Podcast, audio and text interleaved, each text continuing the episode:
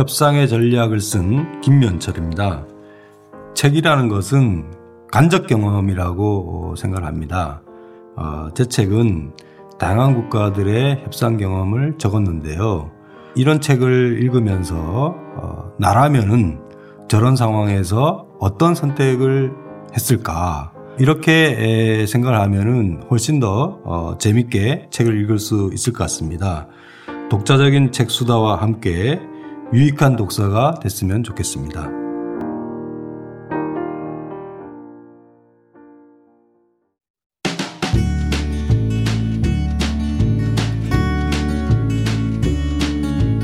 책 그리고 독자적인 여러분이 함께하는 깊고 넓은 북토크 저자와 함께하는 독자적인 책수다 지금 시작합니다.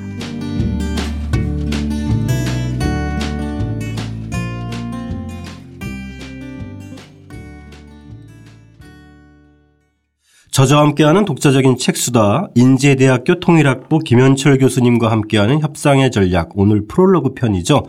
어, 청취자 여러분과 함께 시작하겠습니다. 저는 책 만든 사람 김학원입니다. 안녕하세요. 포근이 형 박태근입니다. 예, 저희 오늘 소개해드릴 분은요, 이미 저희가 예고해드렸고, 또 이미 몇 분들은 책을 구입하셔서, 어, 정말 빠르게 읽고 좋은 서평들을 올려주셨는데요.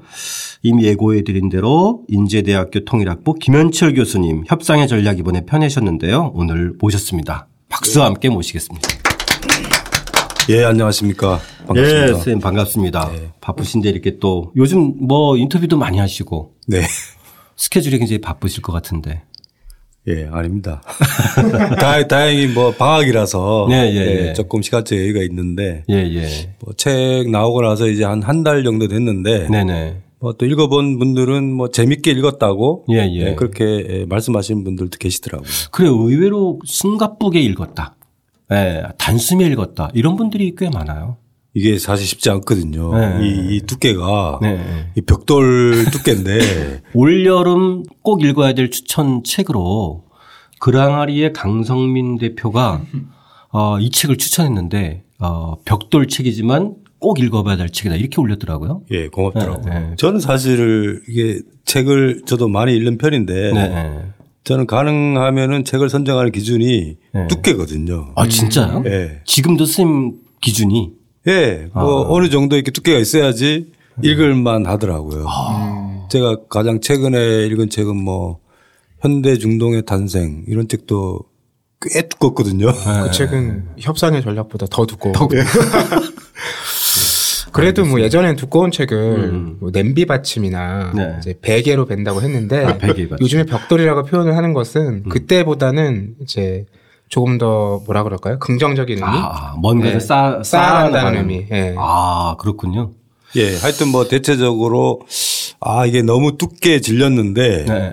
읽어보니까 재밌더라 네. 하는 그 평이 좀 저도 기분이 좋더라고요. 네, 좋습니다. 우리 오늘 이 협상의 전략 이제 긴 여정을 시작할 텐데요. 포근이 형은 이 협상의 전략을 어떻게 소개하는지 저희 포근이 형의 독자적인 책 소개 잠깐 들어보겠습니다.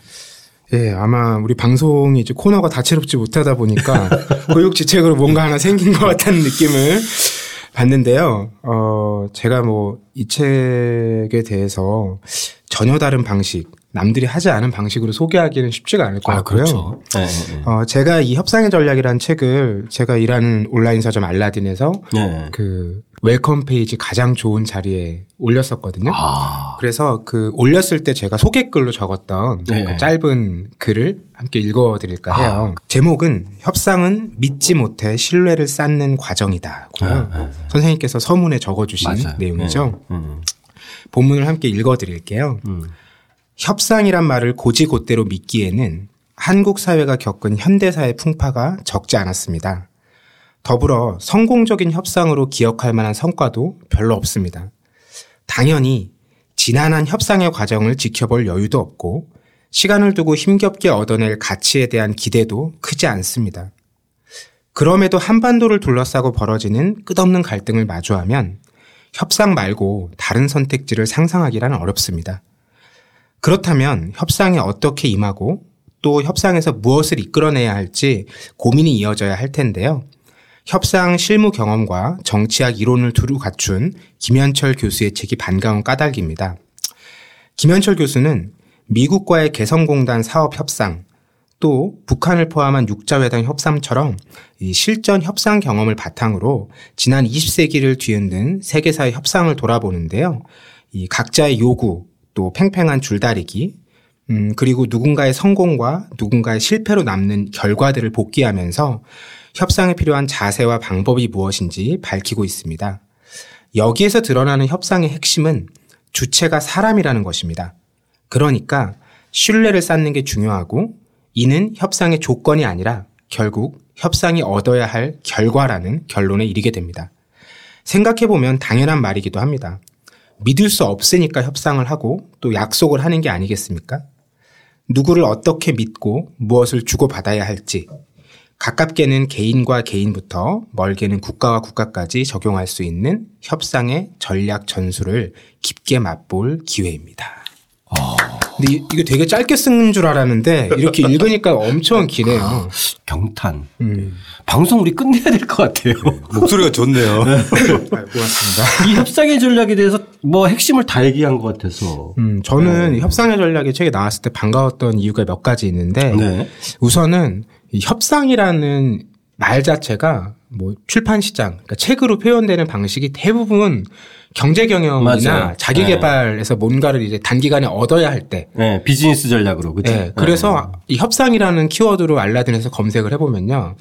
경제 경영- 분야하고 자기 개발 분야에는 한 200여 종이 넘는 책들이 있어요. 맞습니다. 그런데 사회과학 분야에는 50여 종밖에 없어요. 음. 그 중에서도 상당수는 이제 학술 서적, 뭐 이제 한일 협정 협상 같은 걸 다룬 이제 보고서라든지 네, 네, 논문이라든지 이런 것들이 다수고요. 예, 예. 교양서로 읽을 수 있는 책이 사실상 전무해요. 예. 네. 그리고 또 하나는 이 협상이라는 게 어쨌든 선생님께서 그 20세기에 벌어졌던 여러 국제적인 상황들을 다루셔서 이게 국제 정치 분야로 읽을 수도 있는데 한국 사회에서 이제 국제 정치 분야의 책이 제일 안 읽히는 책 중에 하나거든요. 음.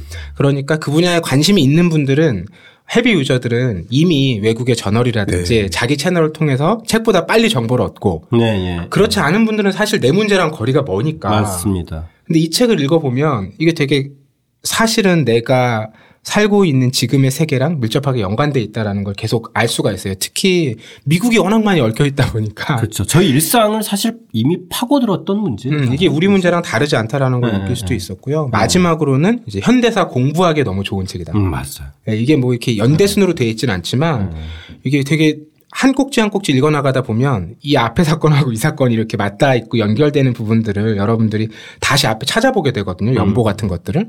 그러다 보면 이게 차례대로 돼 있지는 않지만 다 읽고 났을 때 그 현대 세계에 대한 어떤 큰 그림을 그리는데 많은 도움이 될 것 같아요. 네. 특히 그 무슨 사건들을 시대 순으로만 얘기하는 게 아니라 우리가 흔히 지정학이라고 얘기하죠. 그러니까 특히 여기 이제 국경이라든지 이런 부분에 대한 얘기가 많이 있다 보니까 그런 부분들에 대한 이해도 충분히 함께 가져갈 수가 있겠더라고요. 맞습니다. 그동안 사실 보면 저도 이 책을 읽으면서 한국 그 현대사 너무 좀 이렇게 국내적 프레임으로 읽지 음. 않았나. 음. 그리고 또 그 국내적 프레임을 보면서 해- 그 국제관계 역시도 너무 좀 그 고정적인 어떤 시각, 좀 냉전적인 시각을 사실 냉전 이후의 세대지만 음. 여전히 냉전적인 시각의 프레임에 갇혀 있지 않았나 싶어서 음. 사실 이 책이 반가운 이유는 우리가 처한 현실을 바라보는 시야를 확 트이게 해줬다는 점에서 굉장히 반가웠어요. 음. 그죠? 그 캐릭터들이 생기죠. 각 네, 그 네. 국가나 이런 것들의 주체들이 네. 말씀처럼 우리는 뭐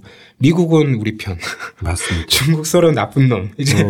이런 프레임이 굉장히 강하고 강하죠. 그 사람들이 그 안에서 그러니까 크게는 그렇게 볼 수도 있겠지만 음. 그 안에서 그 사안 사안에 대해서 굉장히 예민하게 반응하고 생각들이 달라지는데 그런 건 잘 볼 수가 없잖아요. 음. 생각을 못 하게 되는데 그런 맥락에서 말씀해 주신 부분이 유효하다는 생각이 들어요. 예. 아까 이제 말씀하실 때. 경제 경영 코너에 가면은 음. 협상에 관련 책들이 굉장히 많은 것 같아요. 네네. 근데 저도 이렇게 대체로 보면은 그 느낌이 어떤 느낌이 드냐면은 구호 중심의 책들인 것 같아요. 네. 예. 근데 어 제가 이제 그런 걸 보면서 그 협상이라는 거는 하나의 이야기거든요. 음. 그러니까 그게 기승전결처럼 어, 하나의 에, 갈등이 발생을 하고 음. 또그 갈등을 해결하는 그 과정이 있거든요. 네. 이제 그런 과정 속에서 협상의 기술이라는 거를 이 우리가 이제 이해를 할 수가 있어야 되는데 아마 이야기가 빠진 상태에서 음. 이게 요령 중심의 책들이 많다 보니까 과연 저것이 얼마만큼 협상에 대한 이해를 좀 깊이 하는데 얼마만큼 도움을 줄까 음. 그런 차원에서 이 책이 나름대로 좀 어, 읽으면서 느낌을 가졌으면 좋겠다 이런 생각이 예, 좀 예. 많이 들고 그리고 어 저는 이제 책을 쓰면서 그런 생각을 많이 했거든요. 이게 주로 정부 간 협상인데 음. 이거를 다른 한편으로 보면은 하나의 국가가 한 사람이다고 생각을 또 할 수 있습니다. 음. 어, 우리가 보면은 뭐 맺고 있는 관계라는 게 굉장히 많잖아요. 그 관계라는 거는 늘 좋은 게 아니니까. 그래서 뭐 싸웠다가 화해하고 뭐 여러 가지 있는데 그런 것을 아주 그 보편적인 거를 자기 그 입장에서 한번 읽으면서 어, 나라면 어떻게 했을까라는 거를 생각하게 할 수 있는 영감을 줬으면 좀 좋겠다. 아, 예. 예. 예. 선생님 뭐 말씀하신 대로 결국은 사람들 사이의 그쵸. 이야기니까 그죠? 예, 예, 예. 예. 갈등과 이런 것들을 해소해 나가는 과정들인데. 자, 저희 오늘 그 협상의 전략 머릿말로 들어가기 전에 우리 김현철 교수님 이 책 쓰신 김현철 교수님 먼저 소개하고 질문들 좀 하면서 이야기를 풀어보겠습니다. 네. 김현철 선생님 양력이라고 할까요? 좀 이야기가 들어있는 저자 소개인데요. 함께 읽어보겠습니다. 강원도 동해시에서 태어나셨고요. 어, 해 뜨는 풍경을 자주 보고 바다를 사랑하는 소년으로 자랐다고 하십니다. 어, 성균관대학교에서 정치외교학을 전공하셨고요. 같은 대학 대학원에서 북한의 산업화와 공장 관리의 정치로 정치학 박사학위를 받으셨습니다.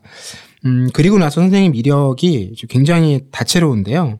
1997년에 삼성경제연구소 북한 연구팀에 들어가셔서 북한의 산업시설과 공장을 직접 둘러보면서 대북 사업을 기획하셨고요. 또 2004년부터는 이 참여정부의 통일부 장관 정책 보좌관으로서 장관급 회담을 비롯해서 다양한 회담에 직접 참여하면서 이 외교 전선의 선두에서 실전 협상을 경험을 하셨습니다. 어, 그리고 2008년부터 이제 한겨레 평화연구소 소장을 맡아서 남북 문제와 통일 논의를 진전시키기 위해서 애쓰셨고요. 지금은 인제대학교 통일학부 교수로 재직 중에 계십니다. 예. 선생님 저서로는 이제 북한의 산업화와 경제 정책 이게 이제 2001년 9월에 역사비평사에서 나온 거고. 예, 제 박사 논문을 박사 논문을 책으로 예, 내신 예. 거죠, 그렇죠? 그리고 이제 2009년에 에, 휴머니스트의 그 자매 회사인 후마니타스에서 예, 냉전의 추억을 예. 내셨는데 이, 이 책은 저도 읽었지만 굉장히 독보적인 역작이었어요, 그렇죠? 엄청 많이 팔릴 줄 알았어요. 예. 제목도 아 냉전의 추억. 예. 예, 예. 아, 기자들이 처음에 입사했을 때 스터디 교재에 이 책이 꼭 들어가 있다고. 아 그래요? 네. 김현철 교수님 동해시 출신이세요. 예. 예. 거기서 그러면은 태어나셔서 태어나서 고등학교까지 다녔죠. 아 고등학교까지. 예. 그럼 동해에서 네. 그러면 중고등학교는 어디 나오셨어요?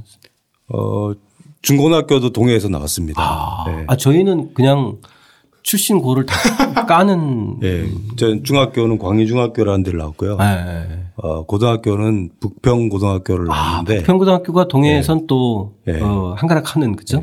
예. 제가 항상 어떤 게 그 사람들 만나면은 우리나라 사람들 묻잖아요. 음. 네. 어느 고등학교 나왔냐고. 그렇죠. 왜냐면 그- 지역에서는 고등학교 출신이 그래서 제 내 고등학교를 얘기해서 네. 한 번만 알아들은 사람 거의 없어요. 아 그래요? 예. 대부분 아 그 인천에 있는 부평 고등학교 이래.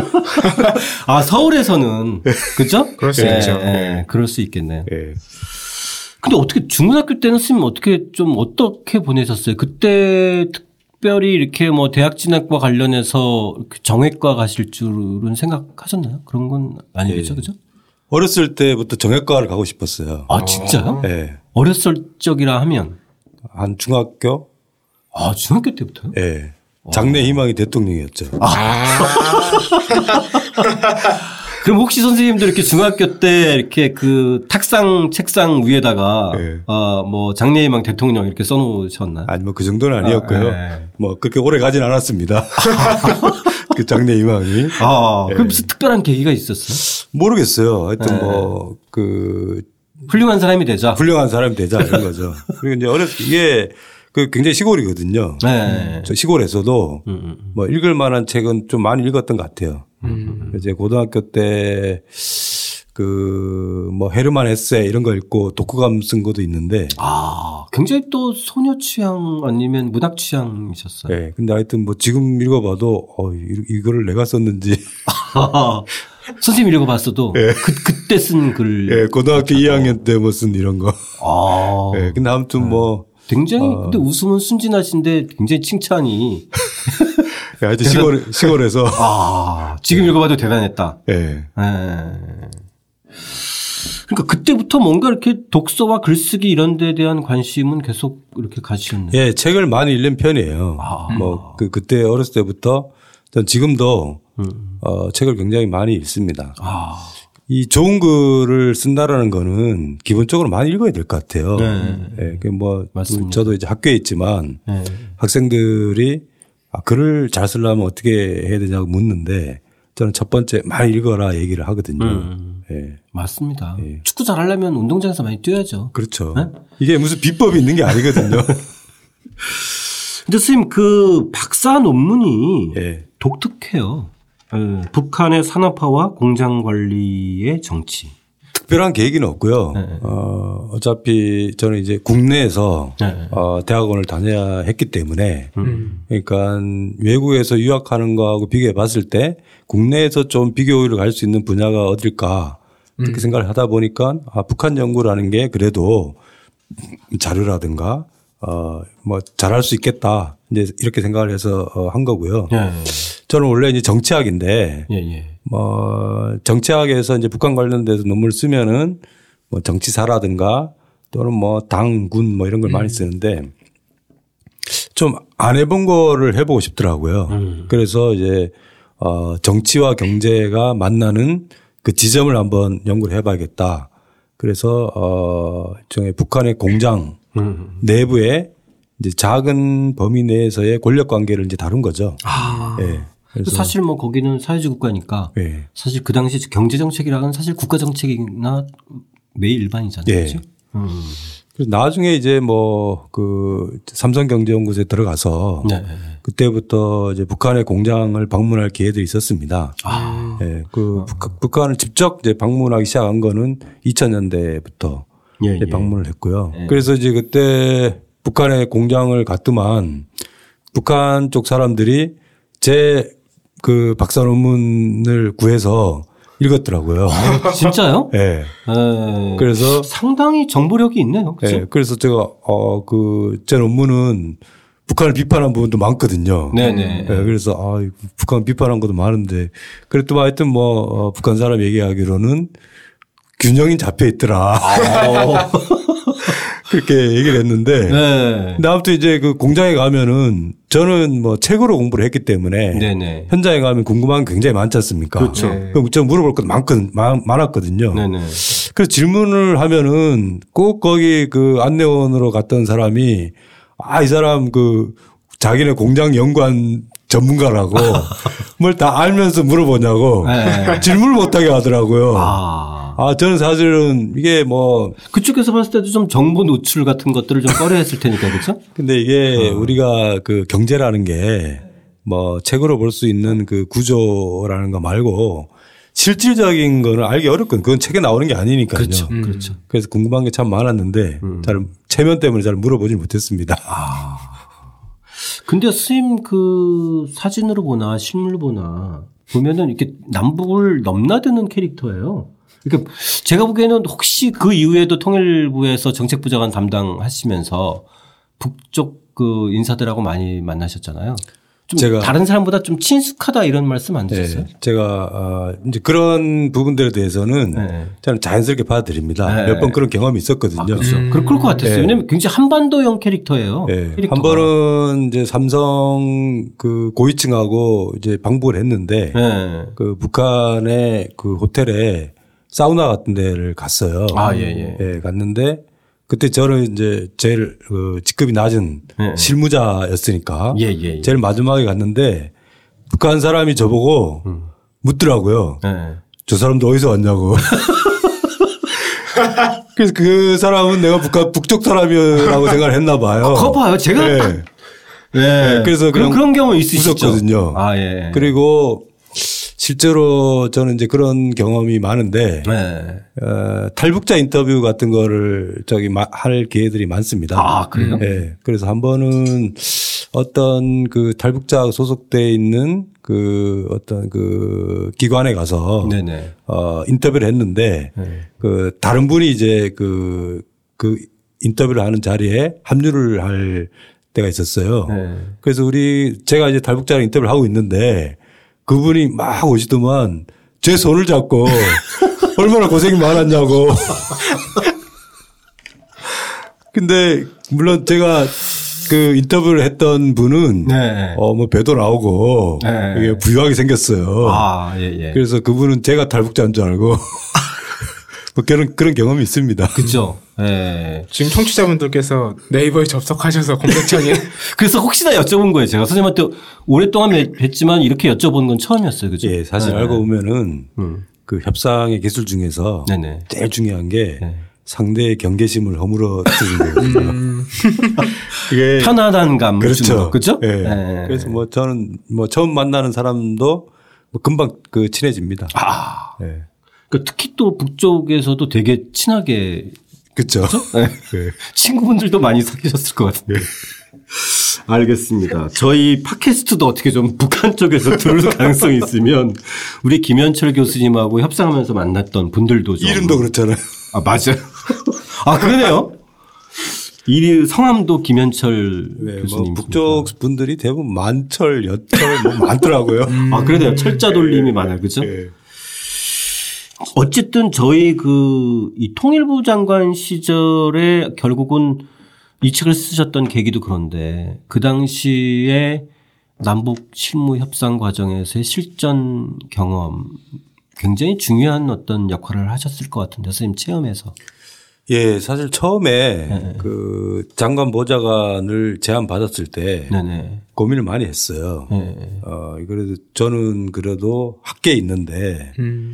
아, 이거를 이 직업을 선택했을 때 앞으로 내 인생 경로가 어떻게 될 것인가에 대한 네. 여러 가지 뭐 고민도 많이 했는데 하여튼 선배들하고 이제 상의를 해보니까 아, 이게 실전 경험을 쌓는 게 중요하겠다. 이 정책 경험이라는 게 남북 관계를 이해하는데 어, 뭐 제가 생각했을 때도 나름대로 좋은 경험이겠다 싶었는데 뭐 긴 시간은 아니지만 네. 어, 상당히 좋은 기회였던 것 같아요. 그 그때가 막 이렇게 좀 협상들이 활발하게 이루어졌을 그렇죠. 때잖아요. 그때는 그렇죠? 또 통일부 장관이 NSC 상임위원장을 겸직을 했거든요. 네네. 그래서 남북 NS라면 NSC NSC라는 거는 국가안전보장회의라는 겁니다.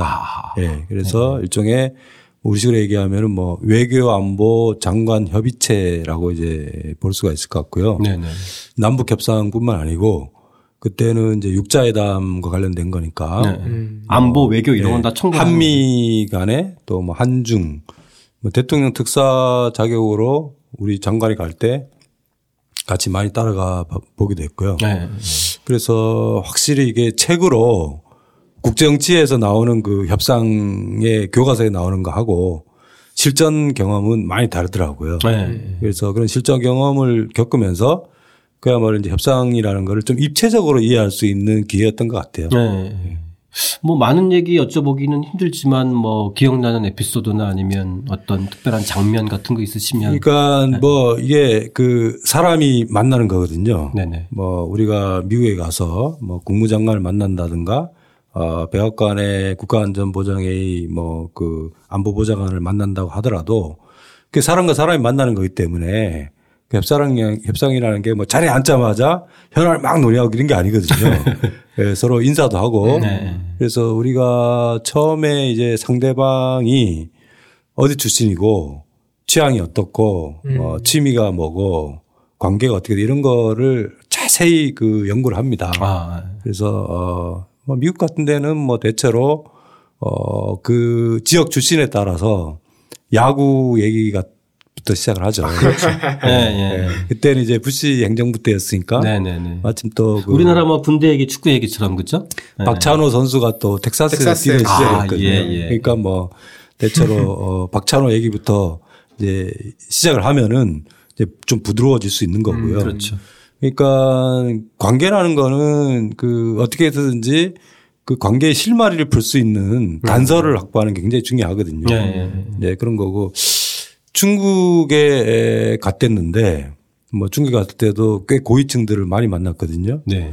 근데 그때가 막 한국 드라마가 중국에서 어, 유행했을 때였습니다. 초기네요. 그렇죠? 예. 네. 그래서 그때 이제 탕자시엔이라고 어, 외교 담당 국무위원이니까 굉장히 높은 분이죠. 예, 그러네요. 어, 만났는데 아, 갑자기 한국 드라마를 얘기를 하는 거예요. 음. 아, 자기 부인이 뭐 밤새도록 무슨 드라마를 보는데 거기 뭐 여주인공이 누구고 막 얘기를 하는데 문제는 우리가 같이 갔던 사람들 중에서 드라마를 본 사람이 아무도 없었어요.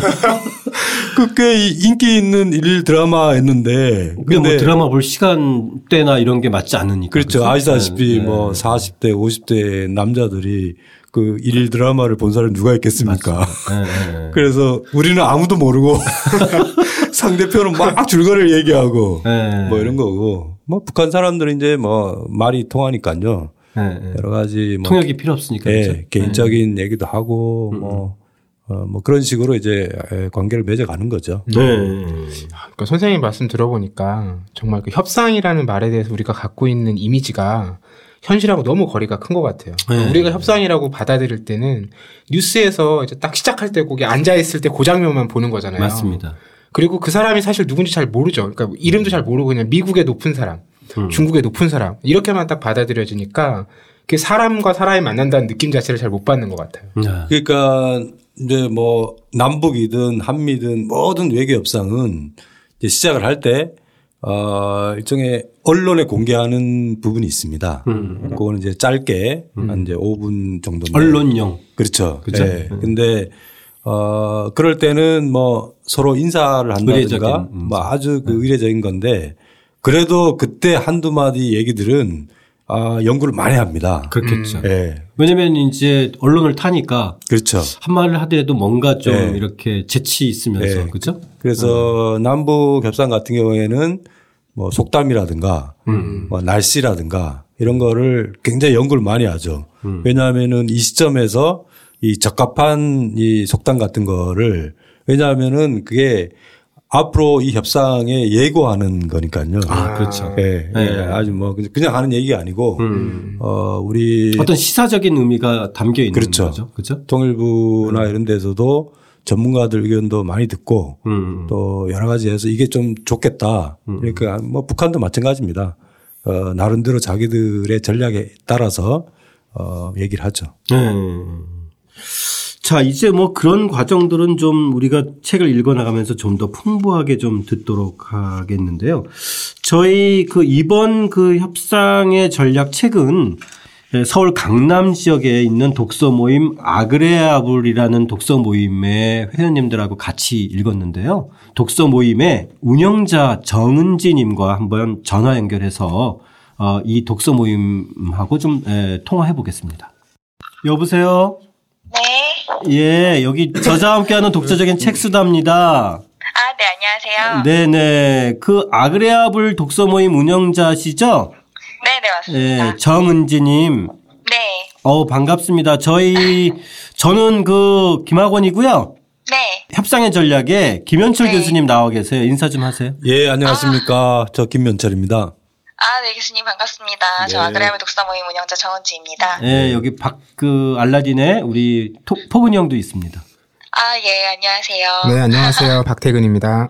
네, 정은지입니다. 예, 그러면 일단은 정은지님 소개도 좀 해주시고, 네. 이 아그레아블 독서 모임도 한번 소개 좀 해주세요. 아, 네. 안녕하세요. 저는 아그레아블 독서 모임을 운영하고 있는 정은지라고 합니다. 어, 제가 이제 이 모임을 처음 시작했을 때는 직장을 다닐 때였는데요. 2013년도부터 시작을 해서 현재 막 3년이 지나서 4년 차에 접어든 어, 독서 모임입니다. 아, 예. 그러면 지금 이제 4년 차 독서 모임인데, 네. 그러면은 책은, 어, 어떤 주기로 읽으세요? 뭐 일주일에 한 권 아니면 한 달에 한 권?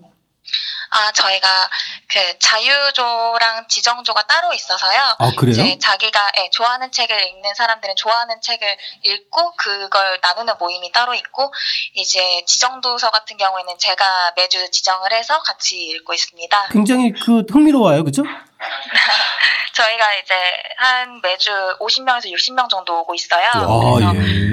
그래서 이제 15명에서 20명 정도가 지정조를 참여를 하고 나머지는 자유조를 참여하는 구조여서 이제 그렇게 나눠서 할 수 있게 된 것 같아요. 아, 그 자, 저희가 많은 독서 모임하고 했지만 자유조 지정조는 처음이에요. 그죠? 네, 굉장히 아, 그런가요? 조직적인 그러니까 제가. 보기에는 그 독책 청취자 여러분들 중에서 네. 이거 따라하는 분들 많을 것 같은데 요? 저희가 아무래도 처음에 이제 책을 읽을 때, 어, 처음부터 정해진 책을 읽다가 어려워서 포기하는 분들도 많을 것 같아서 맞습니다. 자유조로, 네, 이제 처음에 신입분들은 자유조로 많이 시작을 하시고, 좀 더 내가 다양한 책들을 이제 도전해 보고 싶다, 접해 보고 싶다 하는 분들은 지정조로 많이 찾아오세요. 그래서 아, 그런 부분은 서로 이제, 어, needs를 채워줄 수 있는 그런 구조인 것 같습니다. 이번에 그 협상의 전략은 사실 저희가 이게 너무 오늘 뭐 방송에도 얘기했지만 두꺼워서 네. 좀 거기 아무래도 좀 젊은 층 30대 젊은 층들이 많으시죠? 네네, 저희가 20대 중후반에서 네, 30대까지가 주 이제 아. 모임 멤버이고요. 이른바 이제 2030 세대들이네요. 네. 그죠? 그러니까 그분들한테는 이 협상의 전략이 좀 두꺼워서 좀 힘들었을 텐데 어떠셨어요? 읽고 소감들 나누실 때? 저희가 아무래도 매주 책을 선정하다 보니까 이 두께에 굉장히 놀라더라고요. 네네. 네. 어, 이 책을 일단 사서 읽기 시작하면서부터는 다들 되게 빨리 읽힌다, 아. 되게 술술 읽힌다라는 얘기를 많이 해서 네네. 생각보다 이제 이제 뭔가 어렵겠다라고 생각한 것보다 그리고 제목보다는 굉장히 재미있는 책이었다고 얘기를 많이 했습니다. 예, 반갑습니다. 네. 오늘 그 김현철 선생님하고 물론 이제 앞으로 그 우리가 그 여러 주 동안 계속 얘기는 나누겠지만 네. 전화 연결한 김에 김현철 선생님한테 뭐 여쭤보고 싶은 거나 궁금한 거 있으면 좀 말씀해 주시죠. 아, 저희가 이제 모임을 하면서 좀 궁금했던 게 이 책의 뭐 구성 방식이라든지 이런 것들을 봤을 때 네. 아무래도 제목을 이 저자분이 처음에 생각하신 제목으로 간 건지가 좀 궁금하더라고요. 아, 예, 예, 예. 그래서 뭐 아무래도 이제 내용 부분이 좀 더 역사적인 부분이 많이 와닿은 것도 있어서 뭔가 협상의 역사여도 괜찮지 않았을까라는 얘기도 많이 나왔어서 예, 맞습니다. 그래서 네네 그래서 어떻게 뭐 처음에 생각했던 제목이 어떤 건지 좀 많이 궁금해 했었거든요. 아, 예, 예, 예. 네. 뭐 아그레아블 독서 모임에 선생님 한번 뭐 부르셔도 됐- 좋습니다. 아 정말 그런가요? 아, 예, 예, 불- 예. 정말 저 부르고 싶은데. 아, 그러면 공식적으로 요청을 좀 하시고 답변을 직접 받아내시는 게 저희 협상의 전략을 읽으셨으니까 예. 아, 직접 협상을 한번 해보시죠. 아니요, 아, 그래요, 제가 불러주면 네. 참석하겠습니다. 어 정말 예. 저희 네 50명 멤버들이 김현철 작가님을 기다리고 있습니다. 네 아, 한번 예. 참석해 주시죠. 예, 그러면 어쨌든 뭐 아그레아블 독서 모임께서 이미 책을 다 한 번씩 읽으셨으니까 아, 그럼요. 직접 네. 구입하셔서 네.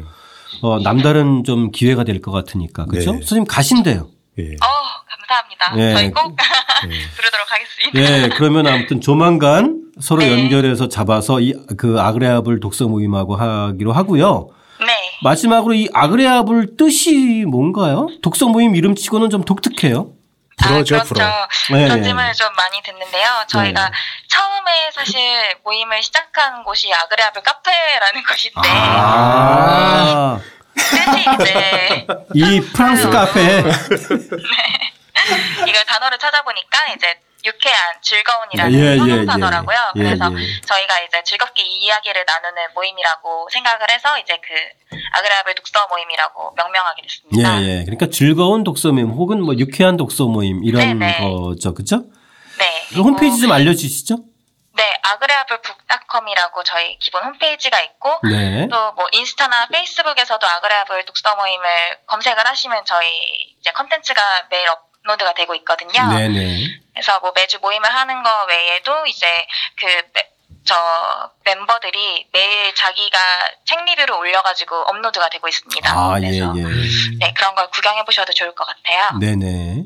오늘 아무튼 그 바쁘신 시간에 연결 좋은 말씀 감사드리고요.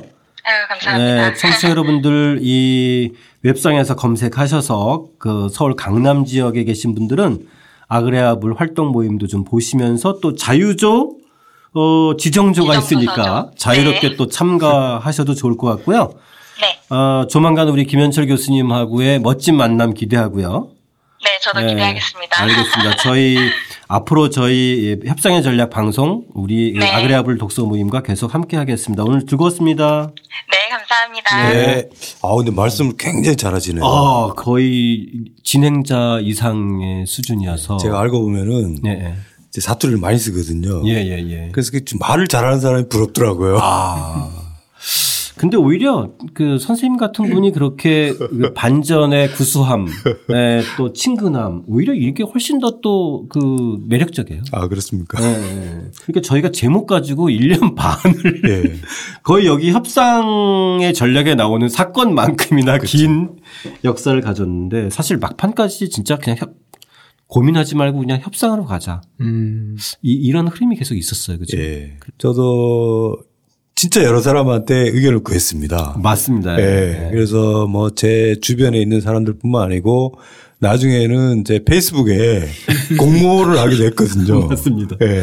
그래서 뭐 몇 가지 후보가 정해졌고 그리고 이제 결정적으로 출판사 쪽에서도 어 나름대로 몇 가지 후보를 후보를 이제 정했고 그래서 뭐 그런 바탕 속에서 어 이게 적합하겠다 이렇게 해서 이제 정한 거죠. 예. 그 사장님도 굉장히 그 의견을 많이 제시했다고 들었는데 사실은 협상의 역사, 협상의 세계사 이런 제목도 계속 나왔었고. 예. 근데 결국은 이제 협상으로 정했다가 너무 좀 심심하지 않아요? 네. 부담이 있는 제목이죠. 맞아요. 네. 예. 왜냐하면 또 선생님이 가지고 있는 또 이 어떤 예리함과 또 어떤 그 장중함 이런 네. 것들을 담기에는 그리고 또 협상의 전략에 대한 또 반대 의견도 많았는데 아 그래요. 어째- 그죠? 일부는 왜냐하면 좀 너무 전략적이다. 아, 한편으로 보면 너 좀 비즈니스 전략 같다. 네. 이런 얘기도 좀 있어서. 예. 그러니까 이제 다른 한편으로는 어 약간 인문학적으로 분류도 할 수 있는 요소도 있거든요. 맞습니다. 예. 그래서 이제 제목이 조금 더 부드러웠으면 하는 의견도 있었습니다. 사실. 맞습니다. 예. 그런데 어쨌든 결국은 협상의 전략으로 마지막 예. 타결을 예, 봤는데 이제 예, 프롤로그로 좀 들어가 볼게요. 머릿말로 선생님께서 이제 이제는 협상이다라는 좀 더 이렇게 어, 분명한 어조로 좀 말씀하셨는데요. 도입부 함께 읽으면서 저희 예, 책 머릿말 속으로 한번 들어가 보겠습니다. 2005년 9월 평양의 새벽을 기억한다. 그날 나는 통일부 장관 정책보좌관으로 남북 장관급 회담의 합의문을 조율하는 과정을 지켜봤다. 기둥을 세우고 공간을 나누고 지붕을 얹듯이 합의문이라는 집이 모양을 갖출수록 몸속 신경세포들이 곤두섰다. 앞에는 북한이라는 상대가 있고 뒤에는 언론과 야당이 지켜보고 있었다. 정책보좌관이 되기 전에 근무했던 경제연구소에서도 북한과의 다양한 비즈니스 협상을 경험했지만 정부의 협상은 달랐다.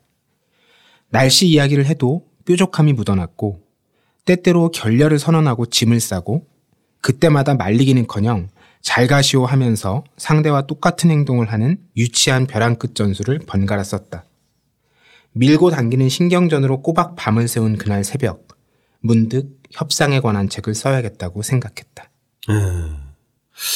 그러니까 이첫 단락만 봐도 예사롭지 않아요. 그죠? 네? 네, 그러니까 이 책의 탄생 배경이 실려 있는데 과정도 보면 어, 합의문이라는 집이 모양을 갖출수록 몸속 세- 신경 세포들이 곤두섰다 이런 표현들에서부터 어, 어떻게 이 협상에 밀고 당기는 새벽의 이 현장에서 책을 써야 되겠다라는 결심으로 올라갔나요? 보통 같으면 야 정말 힘들다. 예. 이 이거 어떻게 하지? 뭐 이 정도로 그쳤을 텐데.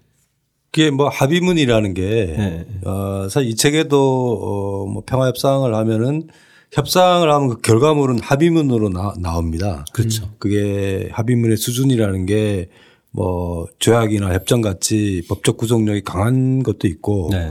또는 뭐 아주 약한 것들도 있는데 근데 문제는 어 거기에 등장하는 그 문구들이 그야말로 오랫동안에 밀고 당기게 하는 결과거든요. 네. 그래서 그 표현 표현 하나하나가 만들어지는 과정을 어좀 경험을 좀 해봤습니다. 진짜 문구 하나 때문에 어그러지는 경우도 있을 거고. 그렇죠. 어, 뭐, 남북 관계라는 게, 네. 에, 뭐, 입장 차이가 크고, 어, 서로 합의가 어려운 부분들도 적지 않거든요. 음.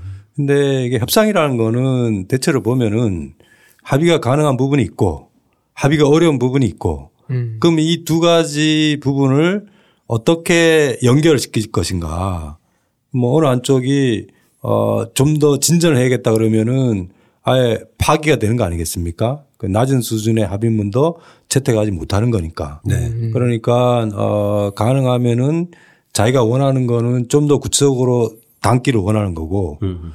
그리고 좀 자기가 받아들이기 어려운 부분들은 아주 추상적으로 뭐 공자님 말씀을 집어넣어서 어 뭐랄까 좀 넘기는 거죠. 네. 그런 기술이 필요한데 어 제가 이제 한 1년 반 정도 장관 보장을 했는데 장관급 회담을 한 세 번 정도 하고 뭐 다른 회담도 많이 해봤습니다. 다른 해봐, 해봐- 해봤는데 특히 어 2005년 9월 회담은 뭐 이게 나름대로 좀 한 단계 진전시키는 그 회담이었어요. 예. 그러다 보면 진통이 많았죠.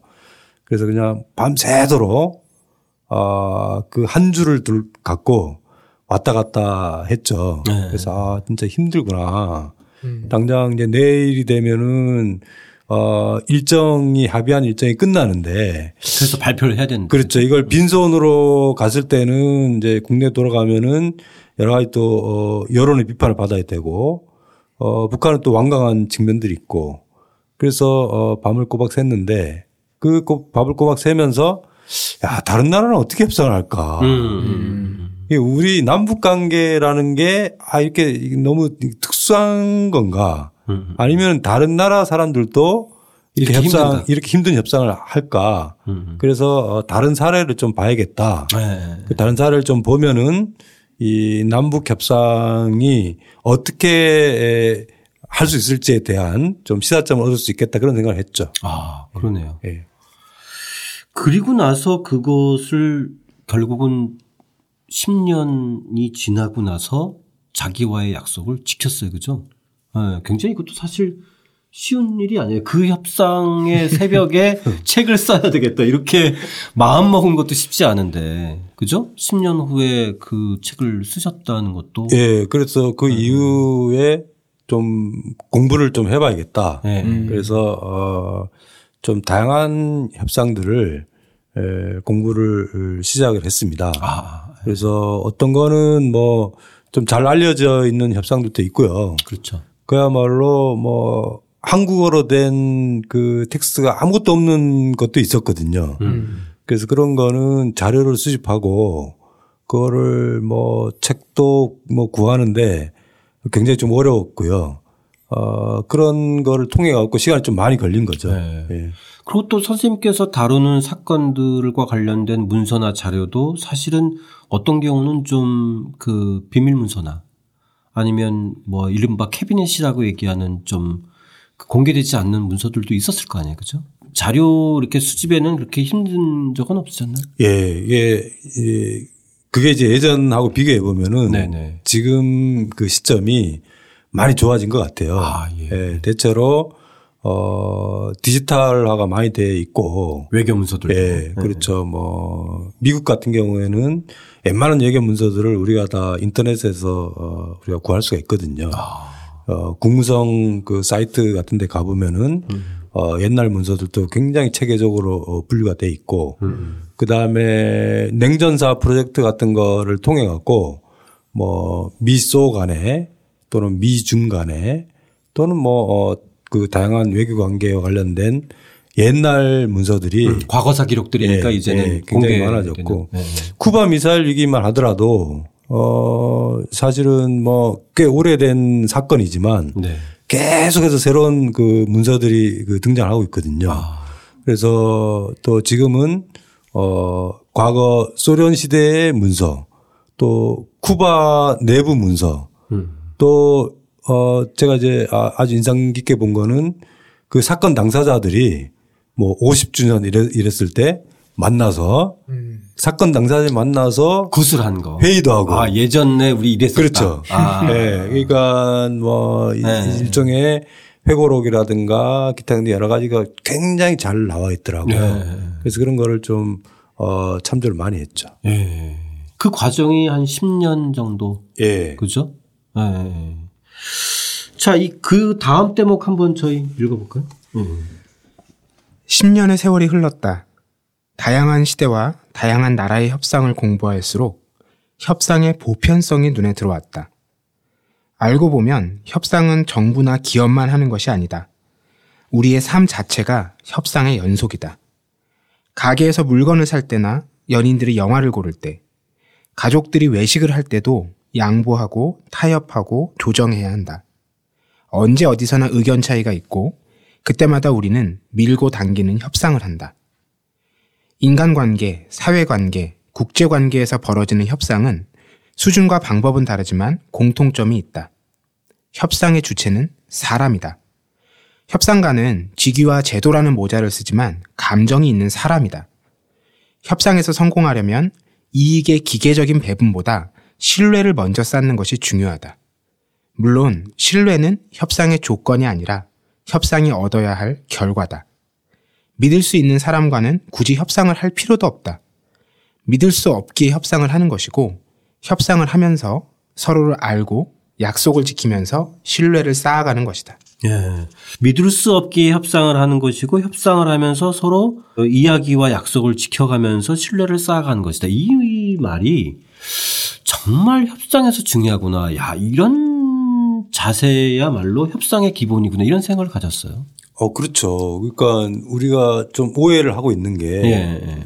뭐 대표적으로 이런 거지 않습니까? 아, 무슨 북한이랑 협상을 하냐 이런 거죠. 네. 이게 뭐 믿을 수가 없는데. 그러니까요. 네. 근데 사실 북한이니까 협상을 해야 되는 예, 거잖아요. 근데 알고 보면 믿을 수가 없기 때문에 하는 거거든요. 네, 그렇죠. 왜냐하면은 뭐 우리 주위에서 보더라도 네. 정말 뭐 가족 같은 경우에는 뭐 협상할 필요가 뭐 있겠습니까? 그렇죠. 그러니까 아니 뭐 아내하고 낸 아침에 밥 먹으면서 맨날 협상할 수는 없는 거잖아요. 그렇죠. 그렇죠? 친구 서로 얘기하면 네. 그게 다 통하는 건데. 친구 사이도 어, 마찬가지죠. 예, 뭐 어느 정도 신뢰가 있기 때문에 그렇죠. 어, 굳이 신경전을 벌일 필요가 없는 거죠. 네. 신뢰가 없기 때문에 신경전을 벌이는 거거든요. 네. 그리고 협상의 목적은 굉장히 다양합니다. 음. 예, 협상의 목적이라는 게 반드시 문제를 해결하기는 협상도 있죠. 그렇지만 아, 상대가 어떤 생각을 갖고 있는지 한번 알아보자. 음, 그런 용도로 하는 협상도 있거든요. 그렇죠. 예.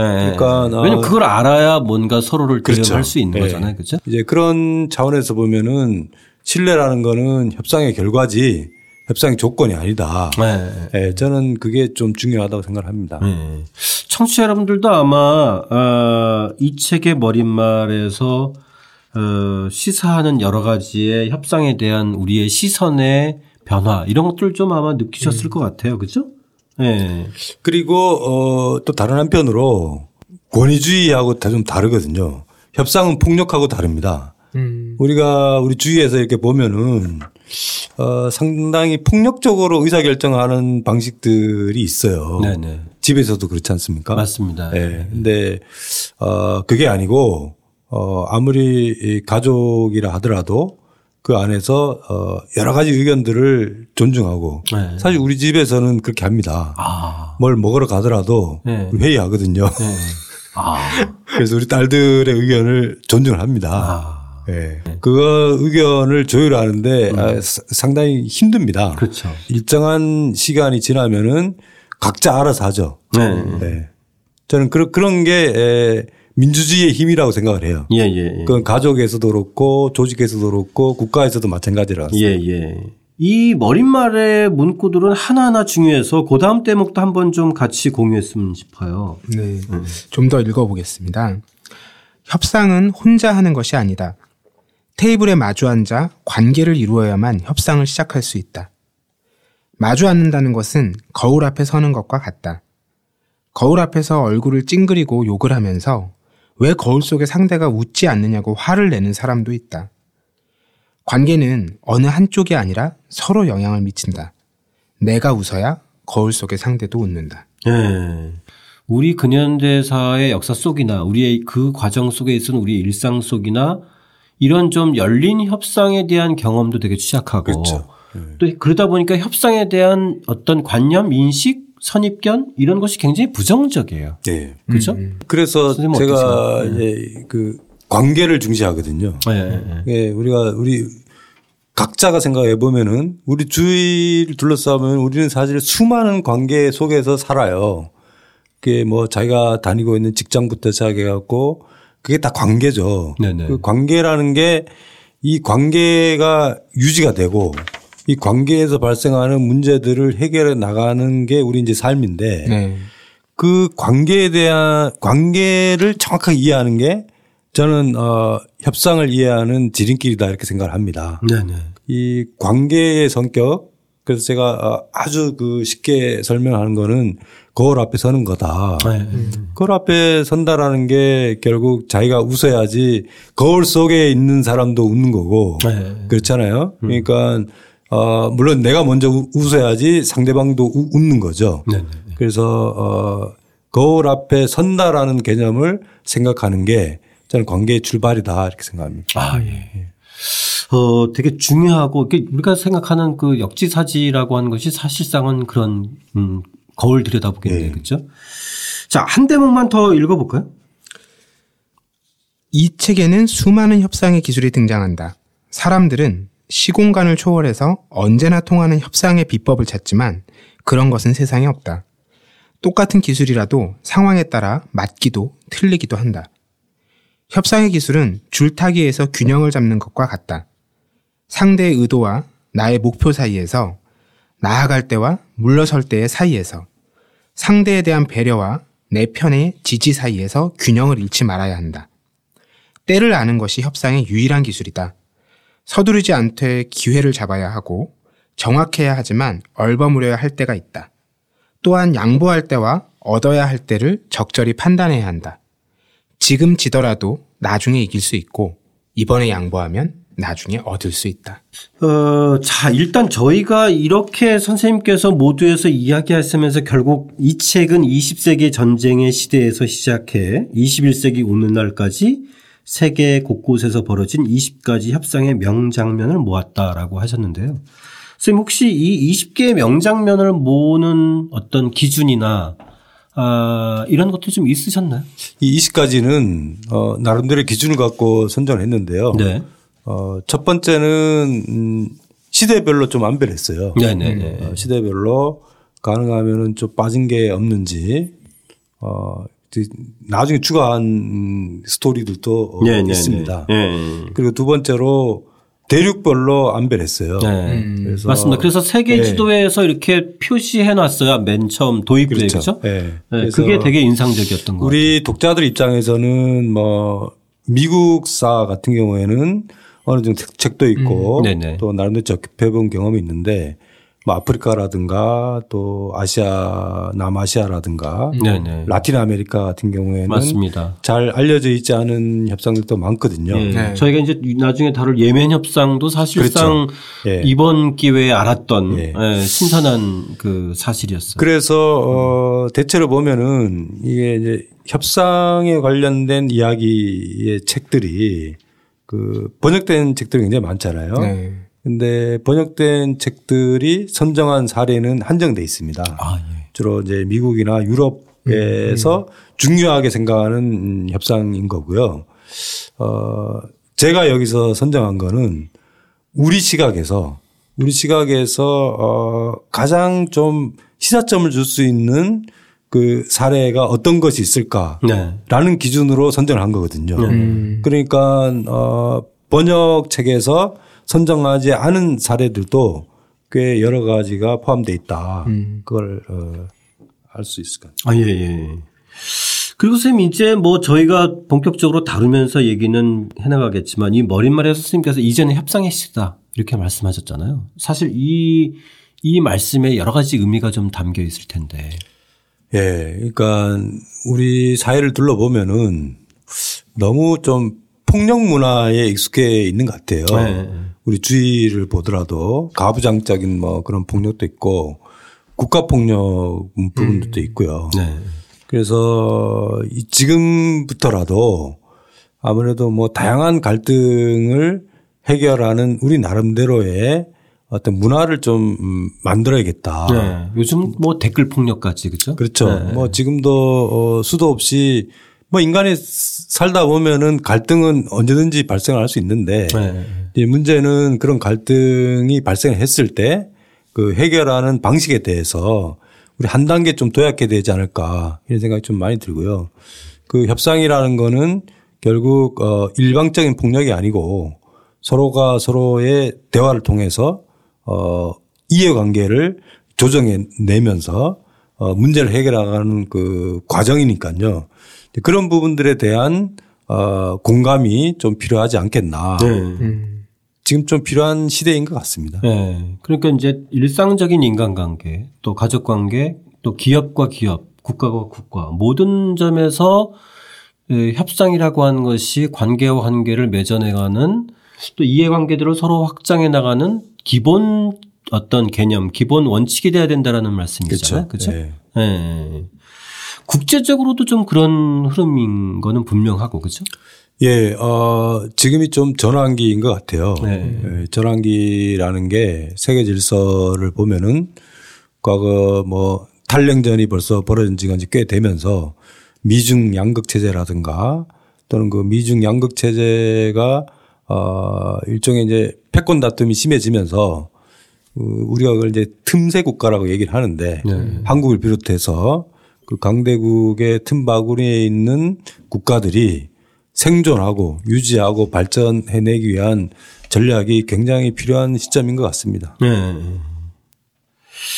포근이 형도 뭐 하루에 일상적으로 수많은 출판사 어, 분들 만나고 아, 그러고 보니까 네. 어, 저희도 많은 전략들을 서로 쓰네요. 어떨 때는 그냥 배째라 전략을 쓰기도 하고. 아 그래요? 네. 이번 책이 안 되면 난 회사를 그만둬야 된다. 아 그런 태도도 엄포를 놓기도 하시죠. 아. 네, 지금 치킨집 프랜차이즈를 알아보고 있다라든지 아 그래요? 그런 분들도 계시고 예, 그걸 음. 벼랑 끝 전술이라고 그러죠. 아 벼랑 끝 전술. 또 어쩔 때는 또 너무 갑- 읍소를 하기도 하시고 아, 예. 어쩔 때는 무심한 듯 던지고 가기도 하시고 아 그렇죠. 저희 MD들도 마찬가지예요. 이렇게 서로 모여서 자기 책을 더 좋은 책이라고 아, 이건 알려야 되는 책이라고 다른 사람들을 설득해야 되는 거잖아요. 네. 근데 이게 한두 차례 설득이 안 되면 그냥 이렇게 얘기하는 사람도 있어요.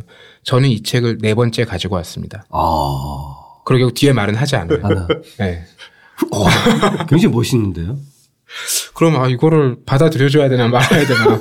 그리고 받아들여지면 다른 사람도 이런 생각을 하죠. 그러니까. 나도 다음에는 근데 사실 그런 걸 했을 때 한 번 좀 생각하게 되잖아요 인간이니까 그렇죠? 그렇죠. 네. 그러니까 그리고 뭐뭐 매번 그러는 게 아니잖아요. 그러니까요. 매번 이 책 나올 때마다 나 치킨집 차리겠다 그러면 그거는 진짜 양치기 소년이 되는 거죠. 자, 어, 저희 마지막으로 선생님한테 좀 여쭤보고 싶은 게 이 20가지의 장면을 내부로 구성했어요, 선생님. 그러니까 인내의 힘, 인정의 가치, 양보의 역설, 화해의 기술. 그러니까 이제 이 네 가지가 결국은 협상을 성공적으로 가는 데 있어서 어, 하나의 바탕이 되는 음, 어떤 기조다. 이런 뜻인가요, 쌤? 예, 뭐, 뭐, 개별 협상은 뭐, 다 나름대로의 그 여러 가지 특징들을 갖고 있습니다. 그렇죠. 다 다이나믹한 예, 과정들이 그런데, 있겠죠. 아, 조금 특성별로 이제 한번 분류를 해본 거죠. 네. 어, 인내, 뭐, 우리 속담들 중에서도 뭐, 참는 자에게 복이 있나니 뭐 이런 말 있지 않습니까? 네. 예, 마찬가지로, 어, 참는 게 굉장히 중요하죠. 네. 어, 때를 기다리고, 어, 가장 적절한 그 시기를 어, 모색하는 거는 협상에서 매우 중요한 음, 기술인 것 같고요. 인정이 또 중요합니다. 결국, 어, 자기 파트너를 어, 어떻게 인정을 할 것인가라는 게 협상의 출발이 되는 거죠. 어, 상대를 인정하지 않으면은 협상 성립하기가 굉장히 어렵습니다. 네. 실패한 협상들의 공통점은 대부분 상대를 인정하지 않았기 때문에 되는 거고요. 양보는 뭐, 어, 협상이라는 게 예, 이게 한 번 만나고 끝나는 게 아니거든요. 대부분의 인간 협상이든 뭐 국가 간의 협상이든 협상이라는 거는 반복적인 게임이기 때문에 어, 지금 양보하더라도 나중에 크게 얻을 수가 있습니다. 예, 예. 예, 그렇기 때문에 좀 더 긴 맥락에서 협상을 바라볼 필요가 있는 거고요. 화해 기술이라고 써놨는데요. 사람들이 화해를 하나의 단계라고 생각하는 경향이 있어요. 음. 근데 제가 이런 이야기들을 이렇게 보면은 꼭 그런 것 같지는 않다. 화해는 한 번 하는 게 아닙니다. 음. 화해는 자주 하는 겁니다. 아. 왜냐하면은 이 관계라는 게 뭐 우리 부부 관계라는 것도 좋을 때도 있고 나쁠 때도 있고 그렇죠. 뭐 문제가 생길 때도 있잖아요. 예. 음, 그런데 에, 처음에 한번 화해하면은 끝이 아니고 음. 늘 관계가 불안정해지거나 예. 어떤 사건이 났을 때는 다시 또. 또 화해 과정을 네. 거치는 거죠. 그, 뭐 자- 재작년에 화했으니 해했잖아 이렇게 되는 건 아닌데 그렇죠? 그건 국가 간 관계도 마찬가지란 말이죠. 네. 예, 그거는 성격이 조금 달라지는 거지만 그렇죠. 예. 늘 화해라는 거는 순환하는 거고 음. 반복하는 거라는 걸 우리가 염두에 두면은 관계를 풀어나가는데 훨씬 더 어, 좋지 않을까 그런 생각이 듭니다. 예. 자, 선생님 말씀 드리니까 앞으로 얘기가 훨씬 더 기대가 되는 것 같은데요. 선생님, 이제 뭐 마무리할 시간인데 이제 본격적인 앞으로 이야기를 하시면서 선생님 뭐, 어, 하시고 싶은 말씀 있으시면. 이게 뭐이 책이라는 게 네. 뭐 아무리 중요한 내용을 담고 있다 하더라도 재밌게 읽, 읽어야 되지 않습니까? 네네. 이제 그런 차원에서 보면은 자신 있게 얘기할 수 있는 게 이 책 굉장히 재밌습니다. 예.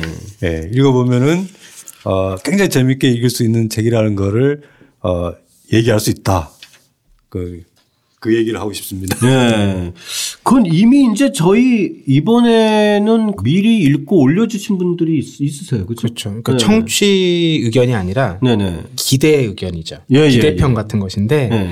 뭐 앤드류 데디님께서는 어, 선생님이 이 책 내시고 나서 그 시사통이라는 곳에 출연하셨는데 네. 한 시간이 너무 짧았다. 그래서 휴머니스트에서 이거 해주지 않을까 은근히 기대를 했는데 어, 막상 진행이 된다는 소식을 들어서 너무 반갑다고 말씀해 주셨고요. 네. 또 호위무사님께서는 이 책 가운데 쿠바 미사일 위기편 읽으면서 심장이 쫄깃쫄깃해지는 기분이었다고 하시는데요.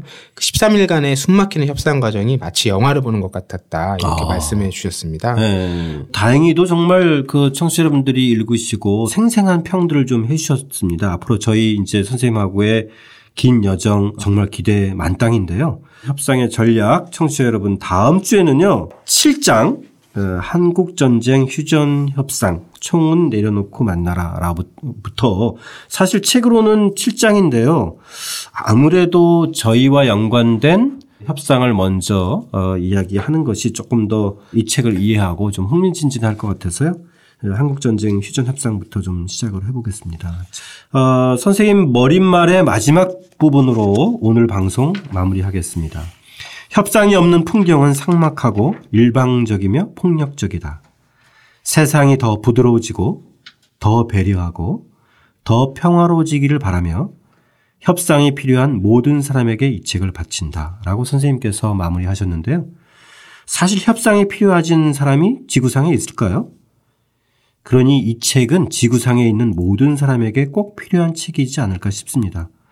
김현철 교수님 말씀대로 우리의 일상사 모든 것이 협상의 과정이자 산물인 만큼 저희 앞으로 같이 협상의 전략 읽으면서 이제는 좀 충돌의 시대를 마감하고 협상과 평화 시대를 열기 위해서 한번 머리를 맞대보는 시간을 갖도록 하겠습니다. 다음 시간에 일부 한국전쟁 휴전협정 총은 내려놓고 이제 만나라 라는 편으로 다시 찾아뵙겠습니다. 먼저 읽으신 분들은 팟빵 아이튠즈 네이버 케이스를 통해서 소감이나 질문을 올려주시기 바라고요. 저희는 다음 시간에 뵙겠습니다. 수고하셨습니다.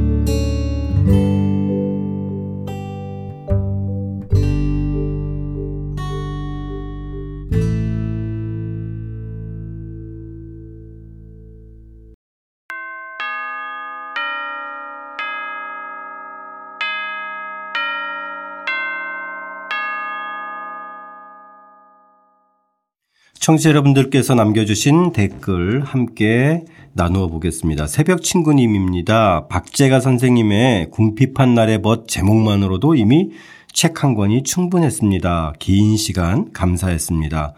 출퇴근이 정말 행복했습니다. 다시 준비하는 시간 절대로 읽지 않는 류의 책을 구입하고 함께 도전해 봅니다. 휴머니스트와 그리고 또 독책과 함께 이렇게 하시고 절대로 읽지 않는 류의 책은 밑에 협상의 전략임을 사진 찍어서 올려주셨어요. 그리고 추신으로 여름 휴가는 찰리포스 먹은 바다가 보이는 방 예약했습니다. 올 1년 책수다와 걸음을 함께 합니다. 감사드리고요. 찰리포스 먹은 가신 거 보니까 슈베르트와 나무 고경 스님 방송 함께 또 들으신 모양이에요. 아, 정말 감사드리고 저희 협상의 전략 절대로 읽지 않은 그런 책들 접하셨으니 기대에 어긋나지 않도록 하겠습니다. 정진영 님인데요. 문장의 품격 마지막 방송까지 재밌게 잘 들었습니다. 별로 재밌지 않을 것 같은 책이었는데 매주 푹 빠져서 방송 들었습니다. 책도 같이 읽었고요. 안대 선생님의 다음 책도 기다리고 있겠습니다. 감사드립니다. 저희 안대 선생님 책 다시 나오면 저희 또 한 번 또 모시겠습니다. 어, 그리고 흰까망님 긴 편지 보내주셨어요. 제가 일부만 좀 소개해 드릴게요. 아, 박태근, 김학원, 안대혜 선생님께. 안녕하세요. 안대혜 선생님과 함께하는 문장의 품격 즐겁고 감사히 잘 들었습니다. 그리고 정약용 편의 후기에 제 얘기가 나와서 깜짝 놀랐습니다. 제 아내와 두 아이들이 함께 즐겁게 청취했습니다. 지난주에 휴가를 다녀왔는데요. 대관령의 청량한 바람을 맞으면서 아침 운동과 함께 팟캐스트를 들었습니다. 그리고 경 포대의 허기온 허난설한 생가를 탐방하며 통곡 헌기를 다시 읽어보았습니다. 아, 책을 읽고 이 현장을 또 가졌어요. 허, 어, 허균과 허난설한 생가를 탐방하시면서 현장 답사까지 하셨는데 정말 이런 또 책 읽기 정말 흥미롭지 않을까 생각합니다. 아, 그리고 저녁에는 버시 들고 온 도문대장 막걸리도 마셨습니다. 어 정말 저도 땡깁니다. 저는 문장의 품격 읽으며 이덕무의 야뇌 당기가 가슴에 와닿았습니다. 현 시대의 젊은이들과 야뇌가 닮았다는 안대 선생님의 말씀에 공감했고요. 진정한 야뇌란 중심부에 대한 컴플렉스 없이 변방에서 조용히 꽃피우는 자들이라 생각해 보았습니다. 이렇게 적어 주셨는데요.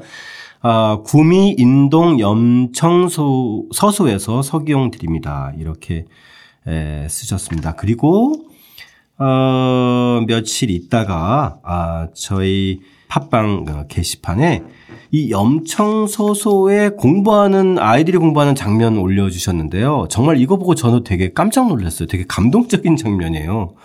어, 이 아이들이 초등학교하고 중고등학교 학생들인 것 같은데요. 어, 뭐 공부하는 학생, 책 읽는 학생, 또 서서 글 쓰는 학생들. 정말 이런 아이들이 이런 공간에서 이렇게 함께 책 읽고 또 숙제도 하고 글도 쓰고 이런 공간 보면 정말 다른 그 추억들이 남겨질 것 같습니다. 청취자 여러분들도 한번 이 팟빵 게시판에 이 흰까망님이 올려주신 구미 인동의 염청소소 아이들의 도서관에서 활발한 모습들 한번 함께 보시고요. 저희들도 응원하겠습니다. 자, 이렇게 많은 분들이 좋은 댓글 올려주셔서 감사드리고요. 저희 방송 계속 함께 하시면서 댓글 남겨주시면 아, 저희 추첨을 통해서 협상의 전략 사인본 드리는 지금 이벤트 하고 있습니다. 팟빵, 아이튠즈 게시판이나 또 어, 저희 독책 블로그 등에서 리뷰나 질문들 많은 의견 남겨주시기 바랍니다. 자, 이제 에, 정말 폭염이 마지막 극성인데요. 독책과 함께 건강한 여름 함께 이겨내시고 저희 또 다시 찾아뵙겠습니다. 감사드립니다. 독자적인 책수다. 다음 방송에서는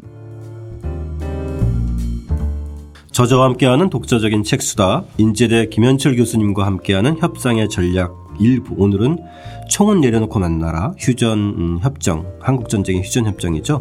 첫 번째 시간 여러분과 함께 책 읽으며 이야기해 보겠습니다. 그 여러분들이 아마 그 왼편에 있는 협상 일지를 보시면 네. 좀 놀라실 거예요. 그러니까 협상이 오랫동안 지속됐다라는 얘기는 알고 있지만 음. 1951년 6월 23일에 소련이 공식적인 휴전 제안을 했고 맞습니다. 7월에 바로 휴전 회담이 시작이 됐는데 이 2년이 이후 걸린 거잖아요. 네. 한국군 통역장교인 이수영 중령이 의자가 있는 줄 알고 허공에 앉다가 공중제비를 돌았지만 웃는 사람은 아무도 없었다. 선생님 이 문장을 웃기려고 쓰신 겁니까? 아니면 이게 그 당시 사실 기록으로 남아 있는 예.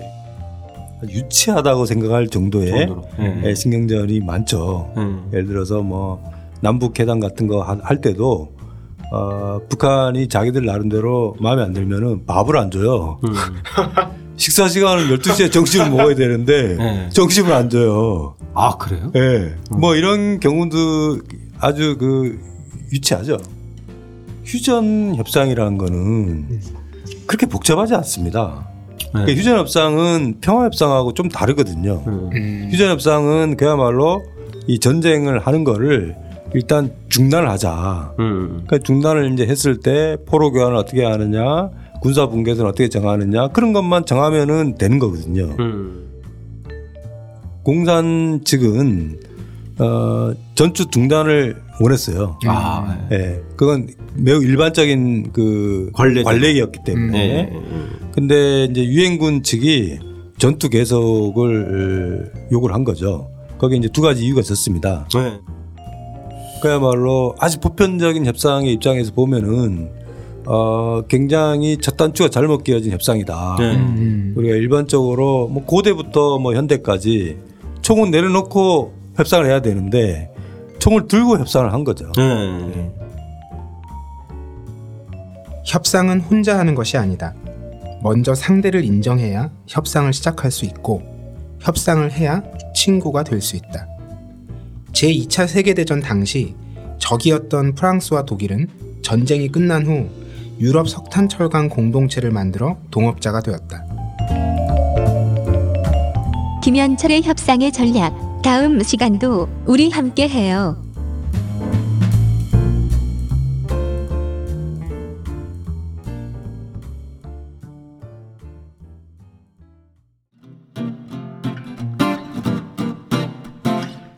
독자적인 책 수단은 책 읽는 사람들이 모이는 공간 알라딘 서점과 함께합니다.